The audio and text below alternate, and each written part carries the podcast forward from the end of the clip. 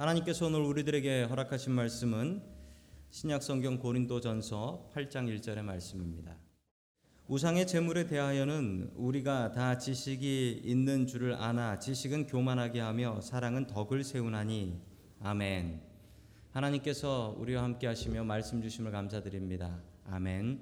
우리 옆에 계신 분들과 인사 나누겠습니다. 반갑습니다. 인사하시죠. 반갑습니다. 자, 오늘 지식과 덕이라는 제목을 가지고 하나님의 말씀을 증거하겠습니다. 여러분 교회 다니는 사람들은 술 담배 하면 될까요? 안 될까요? 대답들을 안 하시네요. 뭐 캥기시는 게 있으신가 봐요. 한국에서 만난 교인이 있는데 그 교인은 저희 교회 교인이셨는데 그분이 저한테 이렇게 말씀하셨습니다. 아, 성경에 술 취하지 말라라는 말은 있지만 술 마시지 말란 말은 없습니다. 어, 예수님은 술 떨어지니까 술 만들어 드시던데요. 술만 안 취하면 됩니다. 저 술 셉니다. 라고 하셨던 그 집사님 얼마 뒤 음주운전으로 잡히셔서 면허 정지 되셨습니다. 본인만 안 취했다고 생각하시는 거였어요. 여러분 담배는 성경에 나오지도 않습니다. 그러면 이거 피워도 되는 걸까요? 성경에 안 나오면 성경의 원리를 알아야죠. 성경의 원칙을 아셔야죠. 오늘 성경에선 두 가지 원칙을 이야기합니다. 지식과 덕입니다. 지식과 덕. 어떤 게 더 중요할까요? 오늘 하나님의 말씀을 통하여 우리의 마음속에 지식과 덕을 쌓을 수 있기를 주님의 이름으로 간절히 축원합니다. 아멘. 첫 번째 하나님께서 우리에게 주시는 말씀은 지식을 세우라라는 말씀입니다. 지식을 세우라. 자, 오늘 말씀은 이 고린도 전서의 이야기입니다. 그러면 우리가 고린도의 이야기를 좀 알아야 될 것 같습니다. 자, 화면을 보시면 고린도 지역이 나옵니다. 자, 여러분 고린도가 저 밑에 보이시죠? 저희가 그리스입니다. 발칸반도라고도 하지요. 저 그리스 지역의 제일 밑에 있는 섬인가 싶으시겠지만 섬은 아닙니다. 저기 아덴하고 고린도가 연결돼 있어요. 좁은 땅으로 연결되어 있는데 지금은 저게 수로를 만들어서 저 수로로 배가 지나갑니다. 자, 아가야 지방의 수도였고 육로와 수로가 참 잘 된 곳이어서 특별히 배, 를 타고 다니는 뱃사람들은 저 고린도에서 쉬었다가 놀다가 가는 게 큰 기쁨이었다라고 합니다. 왜냐하면 배를 타면은요 돈을 벌기는 버는데 돈을 쓸 데가 없어요. 그래서 뱃사람들은 야 어디 가서 놀까 그 생각을 하면서 고린도가 좋지라고 생각했습니다. 온갖 지역의 뱃사람들이 다 모였기 때문에 온갖 지역의 온갖 잡신들, 온갖 우상들의 신전들이 가득했습니다. 그래야지 그 신을 섬기는 사람들이 와서 돈을 쓰고 갈 게 아니겠습니까? 가장 유명했던 신전은 고린도 정상에 세워진 이 아프로디테라는 신전이었습니다. 화면을 보시면은 아프로디테라는 신전이 아 나 저거 봤어 하시는 아프로디테 신전입니다. 자, 저기에서는 그 천 명이나 되는 천 명이나 되는 그 여자 여자 사제들이죠. 그런데 이제 성창 거룩한 창녀다라고 해서 성창이라고 합니다. 자, 제사 중에 성행위를 했다라고 하지요. 이게 바람 피우는 게 아니고 그냥 저 제사를 드리러 가서 그 예배 드리고 오는 게 그런 건 거예요. 오죽하면 영어 단어에도 있어요. 고린도 사람처럼 산다라는 말이 있는데 고린도 사람처럼 산다라는 말은 행실이 아주 나쁘다. 행실이 아주 나쁘다라는 뜻을 가지고 있습니다. 다 이 고린도에서 온 말입니다. 이 고린도 사람들이 얼마나 부도덕하게 살았으면 그랬겠습니까? 자, 여기에 교회가 세워졌습니다. 여기에 세워진 교회는 어땠을까요? 이 세상과 구별되는 교회였을까요? 여러분 그런데 고린도 전서에 나오는 고린도 교회의 모습은 여러분 성경에 나오는 교회 중에 가장 가장 나쁘고 못된 모습을 가지고 있습니다. 자, 어떤 문제들이 이 교회에 있었냐면 근친상간 그리고 교인들 간의 고소 고발 그리고 교회가 팔을 나눠서 분파를 가지고 싸우는 일 그리고 오늘 고린도 전서 8장에는 우상의 제물, 우상한테 제물 바친 걸 먹는 게 옳으냐 틀리냐 이런 이야기까지 나왔습니다. 여러분 세상만큼이나 못된 모습이 있었던 그런 이상한 교회였던 것을 알 수가 있습니다. 자, 오늘 말씀은 그 마지막 문제였던 우상에게 바치는 제물 이것을 어떻게 해야 되느냐, 이걸 먹어도 되냐 마냐에 대한 이야기를 가지고 이 고린도 교회는 싸우고 있었습니다.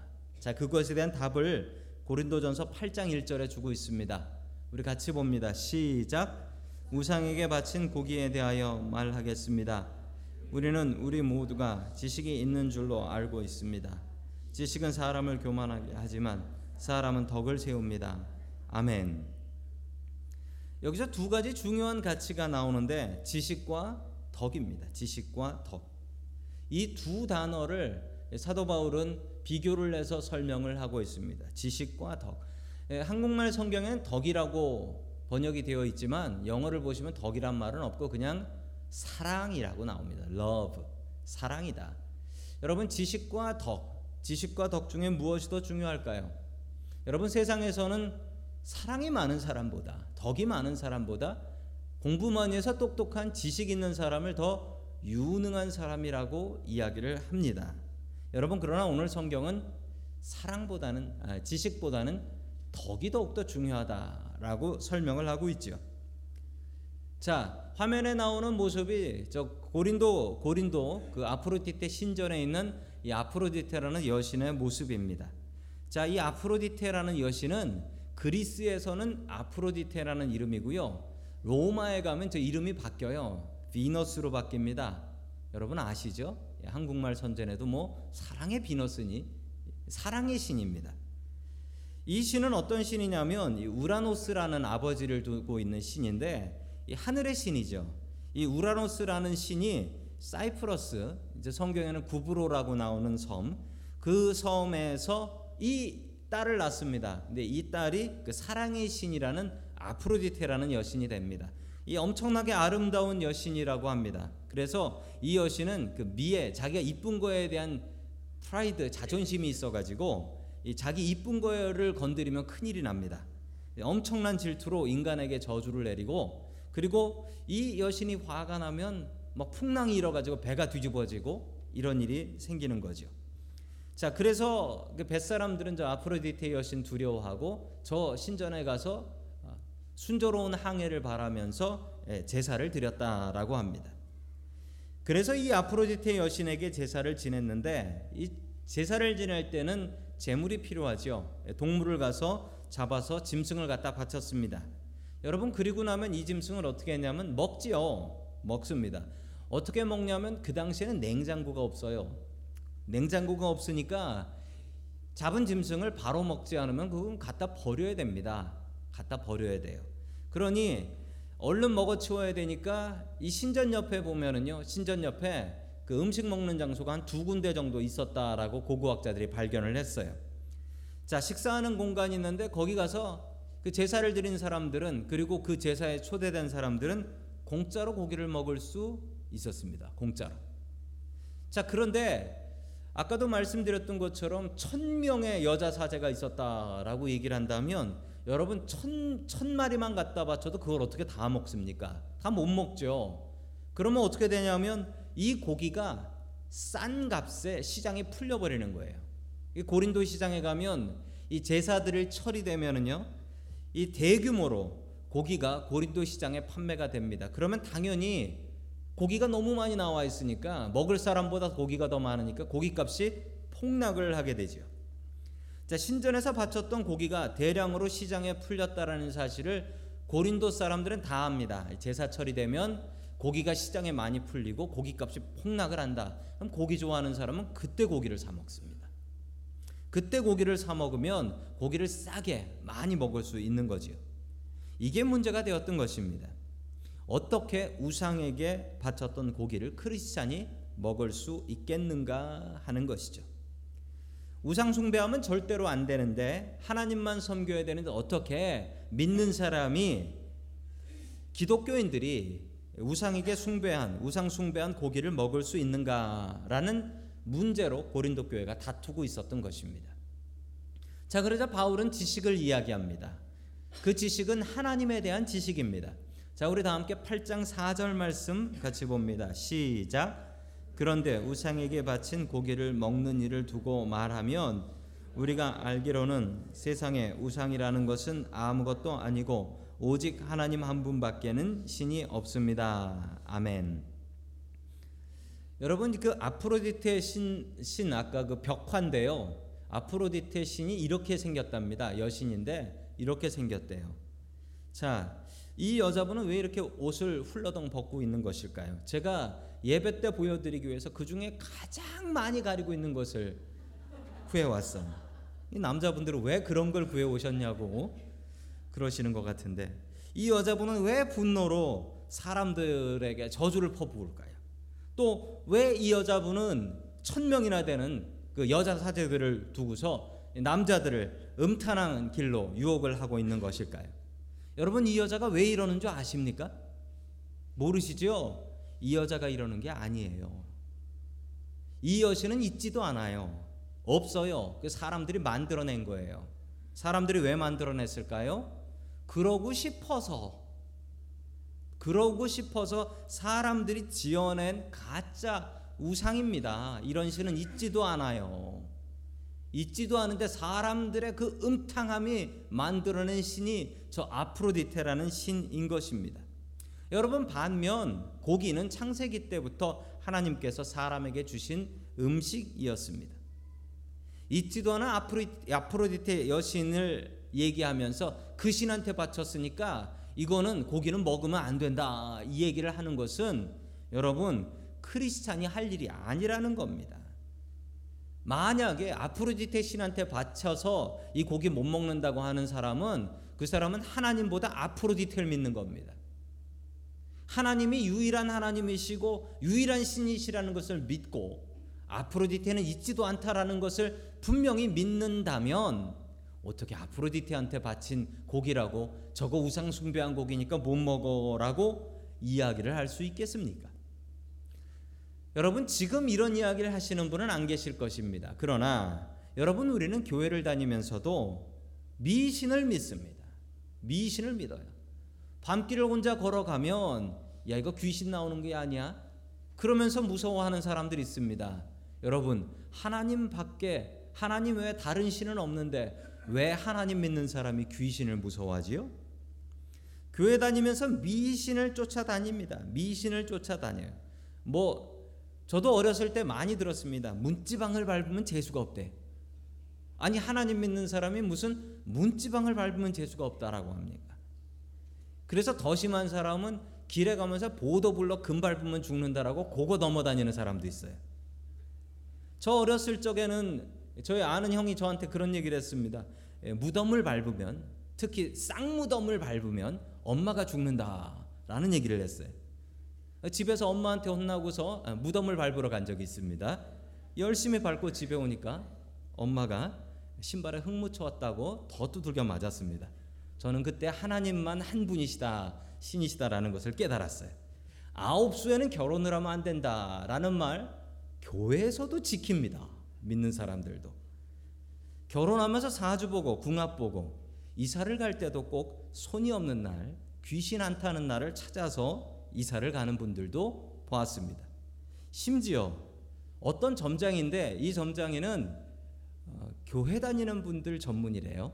그래서 하나님 얘기도 예수님 얘기도 하면서 점을 본대요. 그래서 돈을 많이 벌었답니다. 이분이 어떤 기자하고 인터뷰를 하면서 이런 얘기를 하셨어요. 어떤 얘기를 하셨냐면 교회 다니는 분들이 송구영신 예배 드리고 나서 어, 자기한테 많이 온대요. 송구영신 예배 드리고 나서 예 장로님 권사님들도 온대요. 자 그러면서 자기가 받았던 손님 중에 가장 답답했던 손님은 선교사 파송 받아 나가는 목사님께서 오셔서 어느 나라로 나가면 좋겠습니까를 점을 치러 왔대요. 기가 막힌 일이죠. 그러면서 그 점장이가 이렇게 얘기했습니다. 그냥 하나님만 제대로 믿으시면 됩니다. 자, 계속해서 고린도후서 3장 17절 말씀 보겠습니다. 시작. 주님은 영이십니다. 주님이 계신 곳에는 자유가 있습니다. 아멘. 여러분 주님 계신 곳에 무엇이 있다고요? 자유가 있다. 자유가 있다라고 이야기합니다. 여러분 맞습니다. 여러분 하나님 믿는 사람 기독교가 들어가면 무슨 일이 생기냐면 자유가 높아져요. 소련과 중국이 기독교를 박해했던 이유가 뭡니까? 그 이유가 자유입니다. 크리스찬들이 늘어나면 말을 안 듣는다는 거예요. 하나님만 믿고 자유롭게 산다는 거죠. 북한의 김정은이 기독교를 두려워하는 이유가 뭡니까? 기독교 넘어오면 말을 안 들어요. 하나님만 두려워하고 자유롭게 살아가기 때문에 그렇습니다. 성경은 분명히 얘기합니다. 주님은 영이신데 주님은 어떤 영이다? 자유를 주시는 영이다. 하나님밖에 다른 신은 없습니다. 바울은 당당하게 얘기합니다. 하나님 말고 다른 신이 없는데 세상에 그 어떤 신한테 바친 재물이라고 그것을 못 먹겠냐? 없어서 못 먹지. 없어서 못 먹는다는 거예요. 우상이 없는데 우상한테 바친 재물이 어디 있느냐? 제대로 알아라. 세상에 신은 하나밖에 없다. 하나님밖에 다른 신은 없다. 그 하나님만 인정하고 살아가는 저와 여러분들 될 수 있기를 주님의 이름으로 간절히 축원합니다. 아멘. 두 번째 마지막으로 하나님께서 우리에게 주시는 말씀은 덕을 세우라라는 말씀입니다. 덕을 세우라. 조선에 처음 기독교가 전파되었을 때 지금 한 100년 전, 한 120년 전 이야기입니다. 가장 큰 변화는 자유와 평등이었다라고 합니다. 기독교가 들어오면 기독교를 믿는 사람들은 자유와 평등을 생각했다라는 겁니다. 왜냐하면 당시 조선 사람들은 이렇게 생각했습니다. 왕이나 귀족은 양반은 타고나는 거다. 태어나는 거다. 태어나는 거다. 낮은 사람은 태어날 때부터 낮게 태어난 거다. 그러니 그건 어쩔 수 없고 뒤집을 수 없다. 그런데 성경은 태초에 하나님께서 사람을 만드셨는데 평등하게 똑같이 만드셨다라고 말씀하셨다. 이것을 배운 조선 사람들은 열광했습니다. 그리고 교회는 정말 그렇게 자유롭고 평등한 곳이었습니다. 양반이나 쌍놈이나 똑같은 곳이 교회였다라는 것이죠. 당시 사람들은 이것에 충격을 받았습니다. 전북 김제에 가면은 금산교회라는 교회가 있습니다. 기억자로 생긴 교회이며 문화재로 지정된 교회입니다. 자, 강대상에서 찍은 사진인데 저 사진을 보시면 교회가 기억자로 생겼습니다. 왜냐하면 남녀가 7세가 부동석이에요. 남녀가 7살 넘어가면 같이 앉을 수가 없어요. 그래서 남자석, 여자석을 나눠놓은 교회입니다. 자, 얼마나 보수적인 지역인지 여러분 아시겠지요? 저 교회를 세우신 분이 조덕삼이라는 장로님이세요. 이분이 아주 큰 부자였고 독립운동을 하셨던 분이십니다. 테이트 선교사님을 만나서 세례받고 자기 교회에도 교회가 있어야겠다. 자기 동네에도 교회가 있어야겠다라고 해서 이 금산교회라는 교회를 세웠습니다. 1909년에 이 교회에서 장로 선거가 있었습니다. 그 당시 이 교회를 세우신 조덕삼이라는 분은 영수였습니다. 영수가 뭐냐면 지금으로 얘기하자면 안수집사입니다. 조덕삼 영수였어요. 당연히 장로 후보로 교회를 세운 조덕삼 영수가 올라갔습니다. 그런데 기가 막히게도 그 집에 머슴 살던 이자익 영수가 있었는데 아홉 살이 어렸대요. 그 집에 마부였대요. 부자입니다. 그러니까 말을 키워서 마부를 또 머슴으로 뒀던 거죠. 투표를 했는데 있어서는 안 되는 일이 벌어졌습니다. 투표를 했는데 머슴 이자익이 주인 조덕삼을 누르고 장로에 뽑혔습니다. 교인들이 이야 큰일 났구나. 조덕삼 영수 이제 교회 나가겠구나. 안 나오겠구나 생각했습니다. 여러분 그런데 이 조덕삼 영수가 저 강대상 앞에 나와 가지고 연설을 했습니다. 뭐라고 연설했냐면 이렇게 연설했습니다. 이 결정은 하나님께서 내리신 결정입니다. 우리 금산교회 교인들 참 훌륭한 분들이십니다. 저희 집에서 일하고 있는 이자익 영수는 저보다 믿음이 훨씬 더 좋습니다. 저는 교회의 결정에 순종하고 이자익 장로를 받들어서 교회를 열심히 섬기겠습니다. 이 말을 들은 교인들이 기립박수를 쳤대요. 여러분 그런데 우스운 일이 생겼습니다. 예배를 드리러 가게 되면 예배를 드리러 가게 되면 우리 이장로님이 조영수님을 말에 태우고 그리고 말을 끌고서 말을 끌고서 주인님 주인님 하면서 교회를 옵니다. 그러면서 교회 교회 마당에서 말 묶어놓고 말에서 주인님 내리면은 그때 주인님이 뭐라고 하냐면 아이고 이장로님 하면서 내리는 거예요. 아이고 이장로님. 그리고 예배 마치고 이제 이장로님이 말을 끌고 이제 직업이 마부니까 말을 끌고 가면서 다시 주인님 주인님 하면서 간다는 거예요. 자기보다 아홉 살이 어린 이장로님이 목사님이 안 계시니까 강대상에서 설교를 하시면 제일 앞에 우리 조장로님이 앉아가지고 졸지도 않고 설교를 적으면서 예배를 드리셨다라고 합니다. 우리 조장로님이 끝내 장로님이 되셨는데 이 장로님을 믿음이 너무 좋으셔서 저런 분은 우리 교회에 계시면 안 돼라고 생각해서 평양신학교에 보내서 목사 안수받게 하셨습니다. 그리고 이 이자익 목사님이 대한예수교 장로의 총회장 가장 큰 어른이 총회장을 세 번이나 역임하셨어요. 그런데 이장, 이자익 목사님은 절대로 큰 교회 가지 않으시고 시골 교회로만 40교회를 섬기셨습니다. 여러분 누가 더 훌륭하십니까? 여러분 이 목사님이 훌륭하시지만 이 목사님이 저렇게 된 것은 조덕삼 장로님 덕분입니다. 여러분 지식보다 덕이에요. 지식을 생각하면 야 어떻게 우리 집 모습이 교회 장로하고 나는 집사하냐? 이건 지식인데 조 장로님이 생각한 건 덕이었습니다. 교회가 덕이 있으려면 내가 머슴을 장로로 섬겨야 돼. 여러분 지식은 때로는 교회를 어렵게 합니다. 그러나 덕은 분명히 교회를 세웁니다.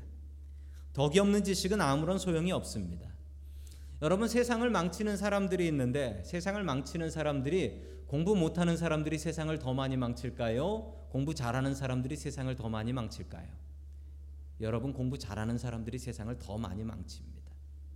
공부 안 한 사람은 세상을 그렇게 많이 망칠 수가 없거든요. 영향력이 크지 않아서.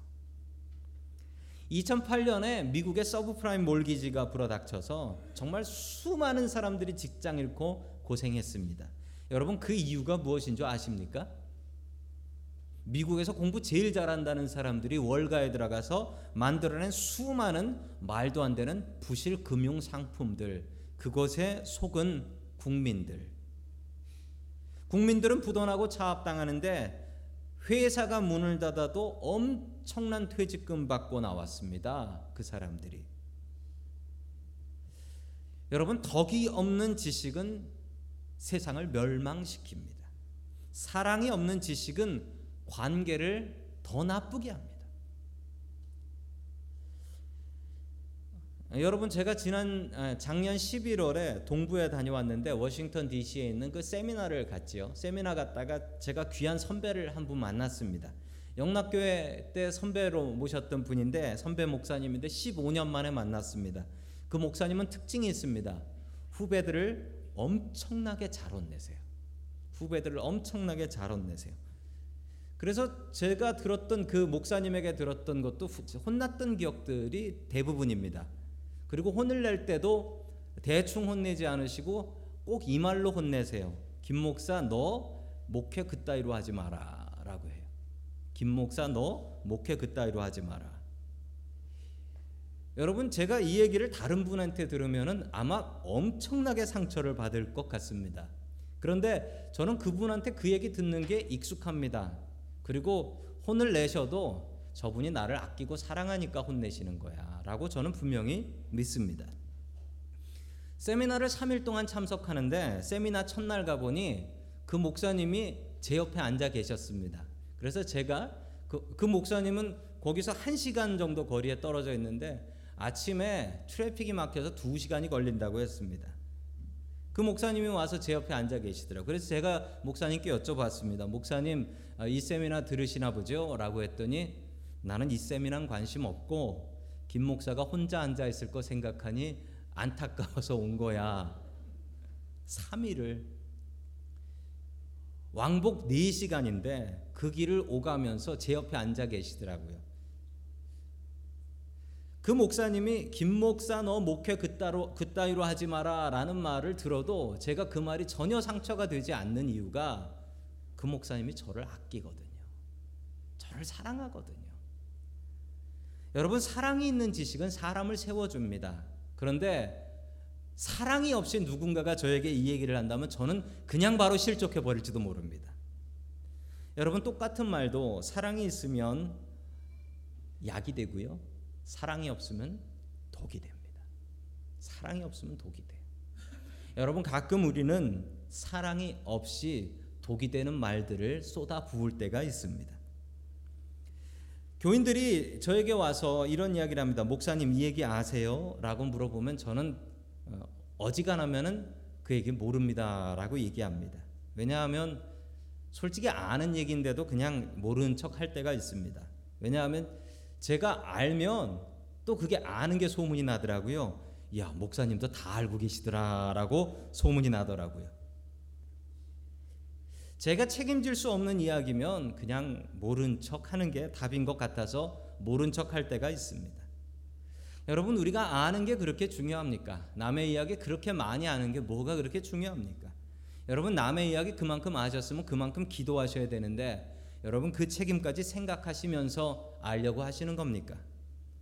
여러분, 책임질 수 없다면 차라리 모르는 게 낫습니다. 지식은 사람을 교만하게 합니다. 당신 그거 알아? 지식은 사람을 교만하게 해요. 그러나 사, 사랑은 덕을 세우게 됩니다. 성경은 분명히 그렇게 이야기하고 있습니다. 사도 바울은 고린도전서 8장을 13절로 이렇게 마무리하고 있습니다. 같이 봅니다. 시작. 그러므로 음식이 내 형제를 걸어서 넘어지게 하는 것이라면 그가 걸려서 넘어지지 않게 하기 위하여 나는 평생 고기를 먹지 않겠습니다. 아멘. 바울은 계속해서 이야기를 이어나갑니다. 우상은 원래 있지도 않은 것이니 우상한테 바친 재물이라고 못 먹는다고 하면 그건 하나님 무시하는 거지. 먹어야지. 그런데 만약에 믿음이 약한 형제가 내가 고기 먹는 것을 보면서 야 목사님 우상에게 바친 재물 먹 드신다 이러고 시험 받아서 교회 안 나올 거라면 나는 그 형제 위에서 뭐 옳고 그르고 아무 상관없어. 옳고 그르고 상관없이 나는 그 형제 위해서 죽을 때까지 고기 먹지 않겠다. 바울은 말하면 지키는 사람입니다. 옳고 그른 게 문제가 아니에요. 이게 덕이 되느냐 아니냐. 여러분 때로는 사탄은 우리에게 옳고 그른 거로 시험을 줍니다. 야 네가 오라, 네가 맞아. 그러고 죽어라 싸워가지고 교회 힘들게 만들게 해요. 그러면서 사탄은 뒤에서 웃습니다. 봐라, 옳은 게 맞나. 덕이 되는 게 바른 것입니다. 다시 술과 담배 이야기로 돌아가겠습니다. 여러분, 술과 담배는 죄가 아닙니다. 성경에 술과 담배는 죄라고 이야기하지 않습니다. 술, 담배는 성경이 금하는 게 아니라 오히려 병원에 가면 의사 선생님들이 술, 담배 끊으세요 라고 더 권합니다. 여러분, 그러나 덕이 되지 않는다면 교회 다니는 사람들은 술, 담배 하지 않아 라는 것에 그 누군가가 걸려 넘어지게 된다면 여러분 그건 끊어야지요. 평생 끊어야지요. 다른 사람에게 폐 끼치는 것이라면 여러분 그것은 덕이 되지 않습니다. 끊어야지요. 옳고 그른 게 문제가 아닙니다. 성경에 죄라고 하지 않는데요. 성경에 나오지 않는데요. 이거 아무 문제 없습니다. 여러분 덕이 되지 않으면 평생 끊어야지요. 어느 며느리의 이야기입니다. 교회를 잘 다니던 처녀인데 겁도 없이 종갓집 장손으로 시집을 갔습니다. 그런데 시집가 보니까 1년에 제사를 수십 번이나 드리는 집이었습니다. 처음에는 제사상 준비 안 하려고 했습니다. 그런데 오늘 고린도 전서 8장 말씀에 은혜를 받았습니다. 조상신은 잊지도 않고 조상신 위에서 제사 준비하는 게 아니라 이 음식은 우리 가족들이 다 먹는 건데 내가 교회 안 다닌다고 나 제사 못 합니다. 라고 하고 종갓집 며느리가, 맏며느리가 제사상 준비 안 하면 내 남편 얼굴이 뭐가 되겠는가. 35년 동안 평생 제사 음식만 준비했다라고 합니다. 막내 아들 장가가고 가족 제사를 위해서 명절날 가족들이 모두 다 모여들었습니다. 그때 어머니가 폭탄 선언을 하셨습니다. 나도 이제 며느리들이 생겼으니 이제 제사 안 한다. 나는 밥하고 국만 준비할 테니까 다른 며느리들은 집에 올 때 음식 하나씩 준비해 가지고 와라. 그리고 밥 먹고 나면 설거지는 남자들이 한다. 남자들 밥 먹고 설거지 다 해라. 이제부터 제사는 없고 가정 예배로 대치한다. 할 말 있으면 해봐라. 그런데 내가 35년 어떻게 했는지 잘 생각해보고 얘기해봐라. 아무도 얘기 못하더래. 이 시어머니가 이 가족들 모두 다 예수 믿는 가정으로 전도했대요. 만약 이 며느리가 지식을 내세웠다면 내가 교회 다니기 때문에 나는 우상 숭배하지 않기 때문에 제사 음식 준비하지 않습니다라고 했다면 어떤 일이 생겼을까요? 35년 동안 자기가 생각하기에 이건 옳은 일은 아니지만 덕을 위해서 애썼습니다. 그리고 전도했습니다. 말씀을 맺겠습니다. 지식과 덕이 있습니다. 여러분은 무엇을 더 소중하게 생각하시겠습니까? 여러분 우리 아이들에게 덕이 없는 지식을 가르치시겠습니까? 지식보다 덕입니다. 덕을 세우고 살아갈 수 있는 저와 여러분들 될 수 있기를 주님의 이름으로 간절히 축원합니다. 아멘.